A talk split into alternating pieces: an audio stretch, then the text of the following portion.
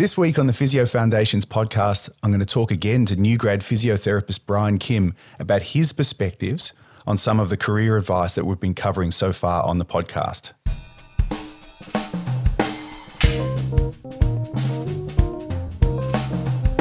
So, on the 17 episodes that we've had so far of Physio Foundations, we've had some amazing tips and advice from some really experienced clinicians about planning and maintaining their careers and their career momentum and how to create opportunities for themselves and for yourself if, as the listener and how you can open doors that seem locked and how to apply foundational knowledge that you learn in universities to clinical cases and how to balance work and life. So I hope you're finding it really useful and you're finding that this is something that you need to know and it can help you develop your career. Um, lots of really important pieces of advice but I want to get the perspective of a new grad physiotherapist because a lot of this content has been aimed at students and new grad physiotherapists, that particular type of the content on the podcast. So I've invited Brian back on to continue the chat that we had on episode four of the podcast. So if you want an introduction to Brian, go back and have a listen to episode four. Um, but for now, Brian, welcome back to Physio Foundations. G'day, Luke. Thanks for having me again. That's a pleasure. So, how are you going with work and life? We had a chat well, it was going to be five months ago, and then it aired mm. in January. Um, yeah. And how have you been going with work and life in general since then? Look, a lot of it's been much the same. Like, you know, plodding along with clinical work, just learning so, so much every single day. Like, you feel like sometimes you start to get the hang of things, and then poof, something else will come along. And, you know, you got to remind yourself that you're so early on in the career and you're always learning. And that, from what I've heard, doesn't change either. The, no, no. more years you work. So yeah, if you're doing it right, yeah, yeah, exactly. Yeah, so that's good to hear. So your perspectives and the perspectives of any other new grad practitioner are really valuable here because if we're interviewing people who are 20, 30 years into their careers and we're giving advice and tips for what they would have done when they were younger, I think it's really valuable to loop back to you and say, what are you doing right now, and what bits of advice um, and you know tips for your career and anything we can talk about here. Mm. What's the most valuable? And so I've got some um, snippets from the, the, previous episodes, and I won't um, play the snippets on the podcast. You can go back and listen to them. I'll just tell listeners where they are and what, which episodes they're in. And I thought you and I could chat about those.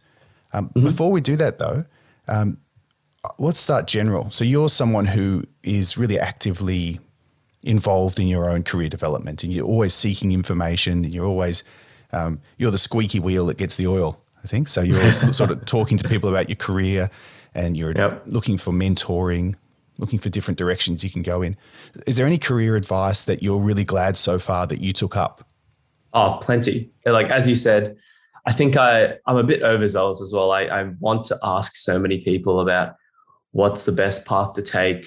Um, so I'll answer that question by saying uh, there was a bit of advice I got uh, maybe a bit over a year ago before my first job, and I was trying to pick my first job actually, and I had a variety of criteria I was looking at, and some and a, a piece of advice I received was that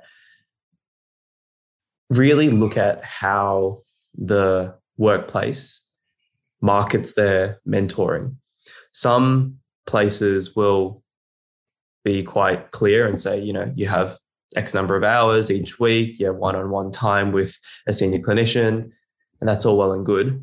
But then you have to couple that with your interview experience and see, well, you know, after the interview, did they provide feedback from that?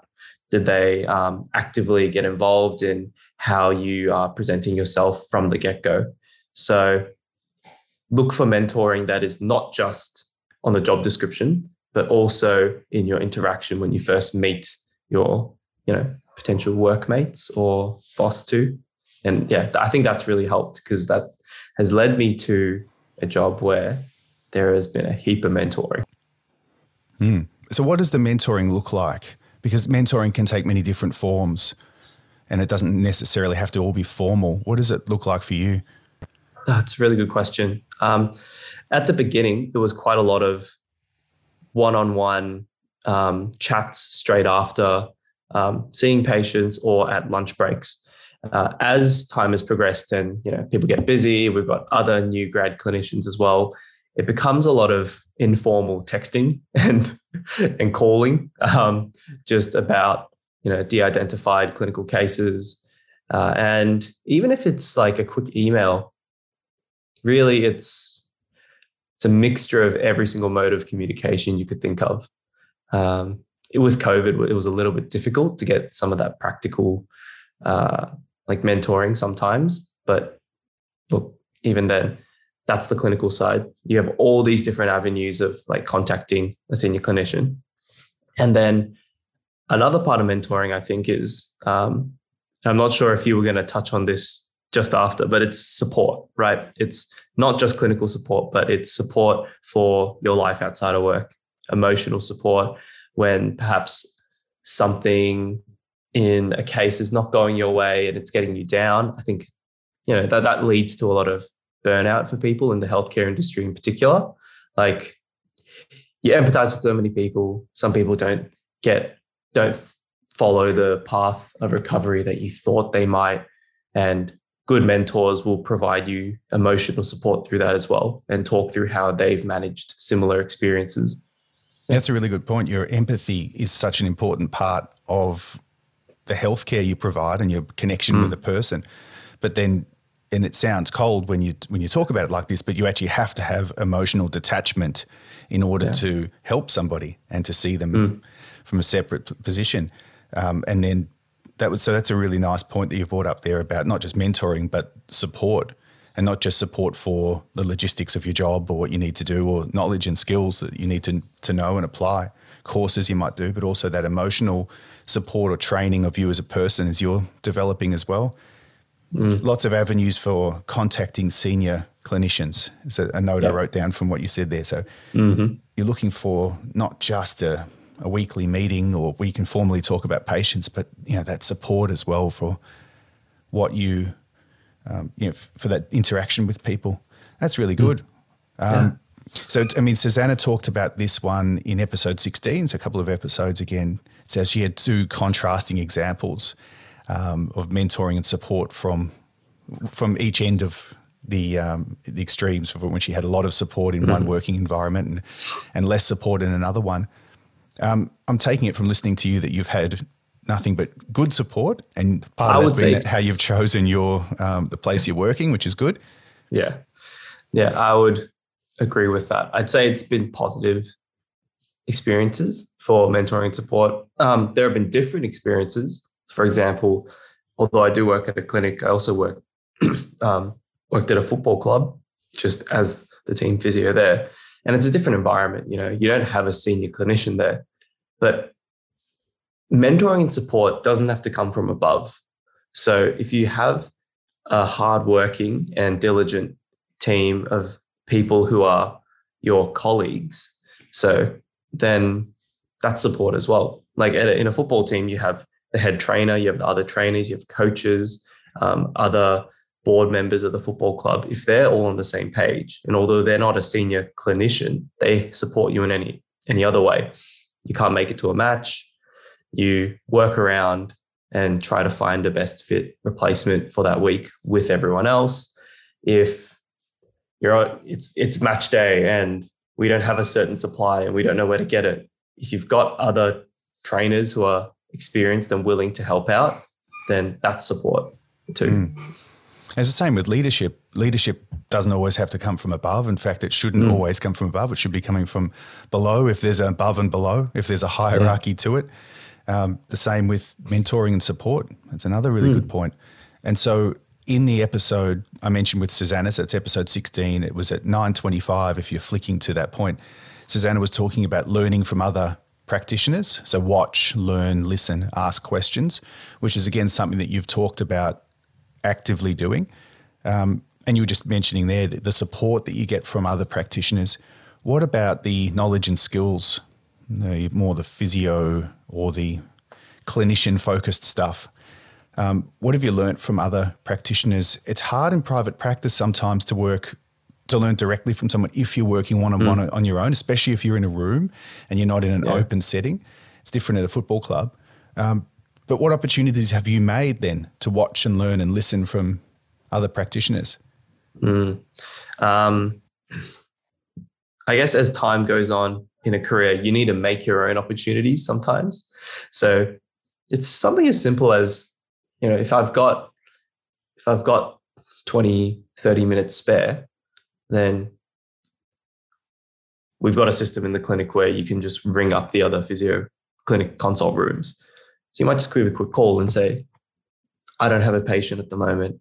Would you and the patient be comfortable for me to shadow for even just 20 minutes?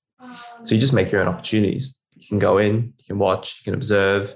Um, and apart from that, it would be actively in those breaks or, you know, whether it's lunch or whether it's just just after work, popping in, knocking on the door of someone else and saying, hi, I had this, this, this. I wasn't sure how to manually handle this situation. And a good mentor will talk through it with you and might even say, all right, hop on the bed. This is how we'll do it. so that's been really great. Do a demonstration, say, of a of a technique or an assessment exactly. or something that you're asking yeah. about, yeah, and be hands on, yeah. or or it could be more instructional or observational. Mm-hmm. Yeah, none of that'll happen if you don't have the seek it yourself as well. Yeah, what's the word I'm searching for? Maybe just I was going to say tenacity, but maybe just the confidence, yeah. just to go mm. up there and say, well, maybe also a sense of belonging. So you, you belong there, mm. and you mm. one of the reasons you're there is to be mentored and be supported, and mm. you need that, and you're going to go up there and ask for it if you need it. Um, yeah. But I know it, it's hard. Sometimes it's hard to ask for what you need or what you deserve. Yeah. But just by, by saying, "Hey, I'm available. I need need some help." Sorry, I was going to say, especially as a new grad, um, I think I have seen other new grads feel that they um, it's hard it's hard to ask for help because when you ask for help, you're you're admitting you don't know something, right? Um, which is not a comfortable situation to be in for many people. You kind of have to just get over the pride and ego of, um, oh, I should know this or should know that. Look, if you don't know it, and you've tried to look it up yourself firstly proactively then that's what that's what people are for. Like this is this is what the workplace is for. So get over that hurdle. Um, i struggled a lot with that like being like oh, i feel like i should know how to do this. Like university taught me how to do this but i just it doesn't click in my head. Mm. i mean that's a really good point. yeah just ask for help.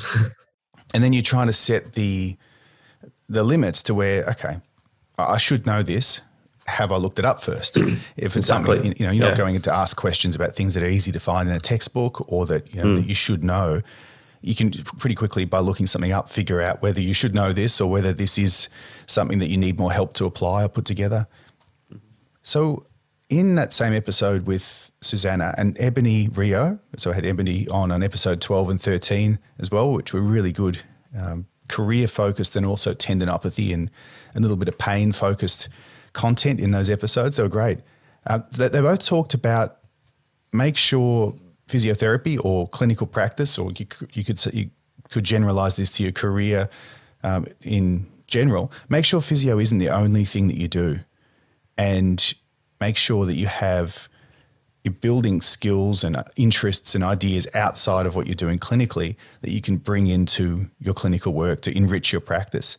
And I know that you mentioned this in episode four as well, other things that you do. And you mentioned football, you've got music as well. Um, what else do you do that diversifies and helps you in the in the clinic? Uh look, I I will say I do a lot of things. I think I kind of like have tried to pick up a lot of different hobbies because I've realized that almost uh, I don't know if this is too general, almost anything you do outside of work can help in clinic in some way or another. So, for example, I um, I still continue the music stuff, um, playing a band each Sunday, and also, uh, you know, I'm involved in a local theatre company, so kind of just producing shows for them. And yeah, you'd be surprised how many skills are transferable. Um, I don't actively think about, oh, I'm helping, you know, budget this show or helping uh, manage a venue. Therefore this will help me with xyz in my clinical practice. Mm. but it's little things like you know you get to chat with different stakeholders. You you kind of just get more comfortable with communicating with people setting expectations. You'd be so surprised how like it creeps its way into clinical practice Mm. Yeah. You don't have, you don't have to feel guilty that you're doing something that's not related to your career, especially when you're young. You want to be doing a wide variety of experiences anyway. But the, and yeah, it's a good point. I've made the point that don't focus too heavily too early on your career and only do that at the um, detriment to other things in your life. And the guests have spontaneously brought up that same point as well. That's why I'm coming back to it here it's a good point to think that this this happens unconsciously as well. This is not something you have to necessarily think about. Go and do your things. Be interested in life, and there's a lot of tr- skills that are um, that you develop that will help you with your clinical career. Mm. What about foundational knowledge and skills? The, co- the question I ask everybody, and I'm not going to ask you it again because you covered that really well in episode four when you talked about linking basic science and communication and uh, aspects of um, clinical reasoning into what you've been doing as a new grad clinician. So, in the months since we last chatted, have you found any additional skills or knowledge that's been helping you? Um, I would say staying on top of evidence based research um, is always a tricky part, um, but it's a foundational skill that is taught at uni as well, right? How to appraise literature, um, you know, kind of weed out the stuff that's probably not as trustworthy. But to answer your question, I think the foundational skill has actually been I don't know how to word this, but like placing less of a strict emphasis on research because um, a, a nice quote that I heard, um, I'm going to have to, I, I can't quite remember who said it, unfortunately. Um, if we do find it, I'll, I'll let you know. Sure. But it's, you know, if if a research paper, if a single research paper changes your clinical practice, you're probably not reading enough research papers. um, so I think, yeah, there's so many gray areas, and the foundational skill has been being a bit more critical of what I read. Um, Great. and yeah, That's a good one, don't you, to add in? Yeah. It's it's good timing for you. You've been now a practitioner for less than two years. yeah, less still less than two years. Yeah. So in those early days, you've you come out of university not only with skills to read and appraise literature and knowing what a clinical guideline and a systematic review is, and knowing where to where to find high quality papers and how to read the methods section, as Ebony was talking about in her episodes, but also, um, you know, with some fairly up to date content knowledge from the literature as well. For example, mm. you know, the diagnostic criteria for osteoarthritis or tendinopathy or, mm. or any of these topics.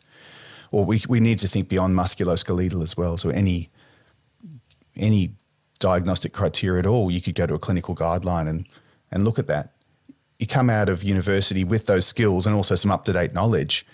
It's what what you don't have necessarily is the experience and then understanding the specific patients and their likely how they're going to respond to treatments as well.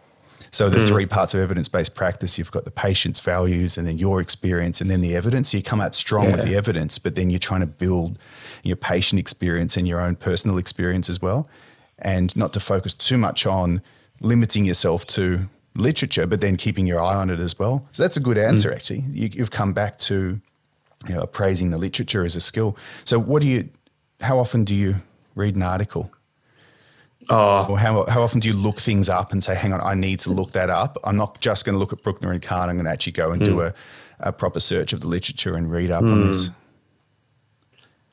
Oh, look, to be frank, probably uh, it's tough to tough to give a ballpark.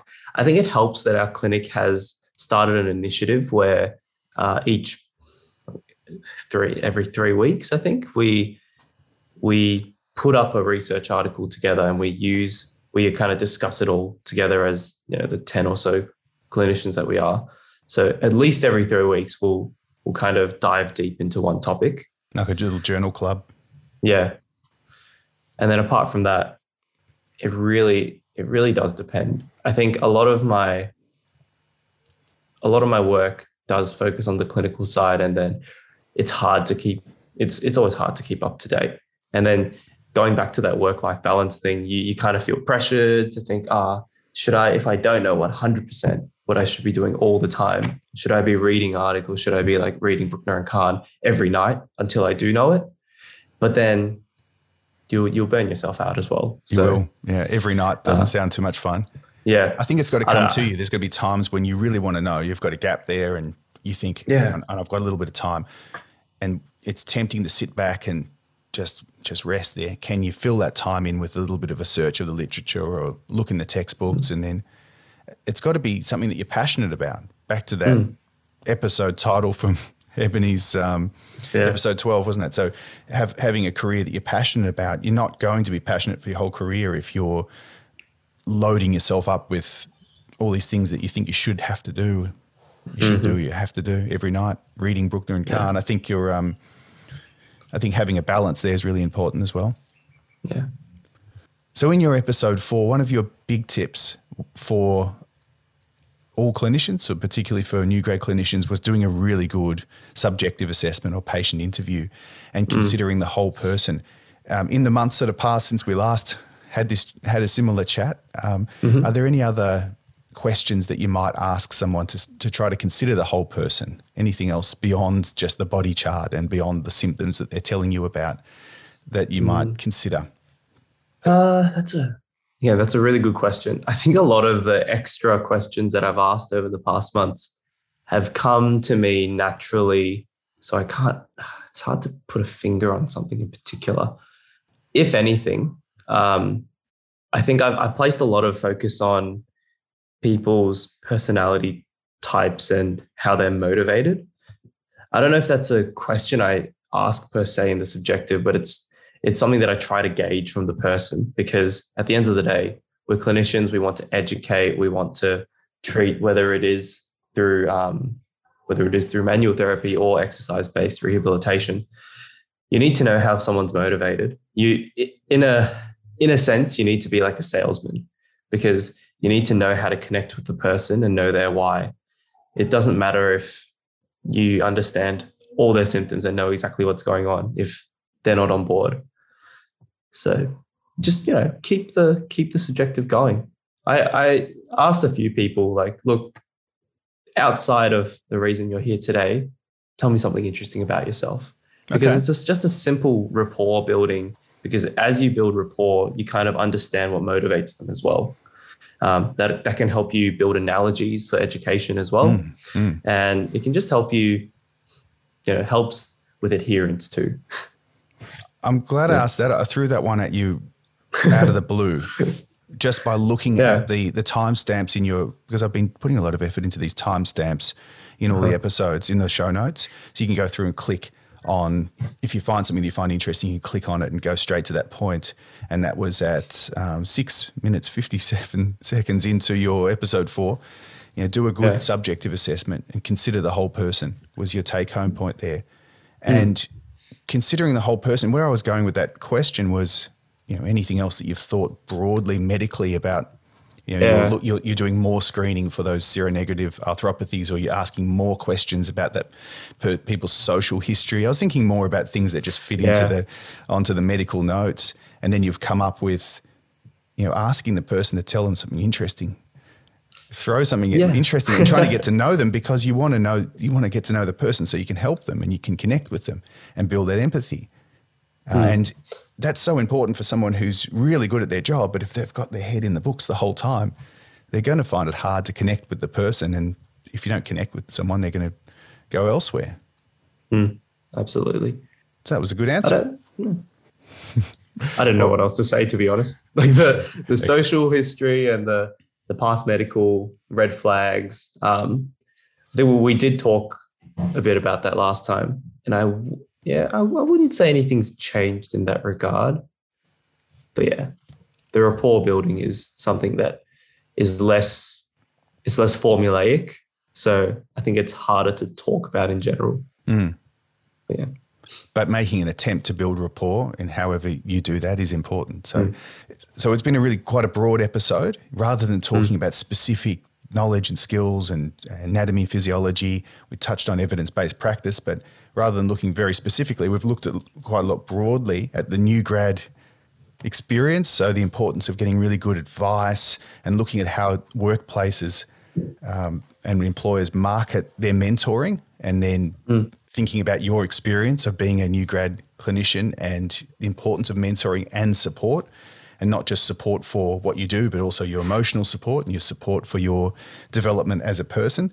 And talking about how that support doesn't necessarily have to come from above. It can come from beneath. It can come from your even from your patients, but also from your practitioners and peers that you work with. And then you talked about the importance of evidence based practice and um, praising the literature and having a bit of a journal club at work.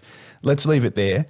All mm. right, Brian, thanks very much for the chat. And listeners, uh, please find the share button and like and share and distribute this episode with a friend so we can get these episodes out to other people that will find them interesting. And make sure you tag Susanna and I in at Perraton Physio. Um, in episode four, Brian's given us a bit of a summary of his um, where you can contact him and you can find him. So you can look that up in episode four, um, and you can find links to all the podcast players and the, all the different podcast players in our website, which is perraton.physio. And thanks very much, Brian, for coming on for a chat. Appreciate no it. No worries. Thank you. So until next time, this is Brian and Luke wishing you all the very best with your studying, professional development, and lifelong learning.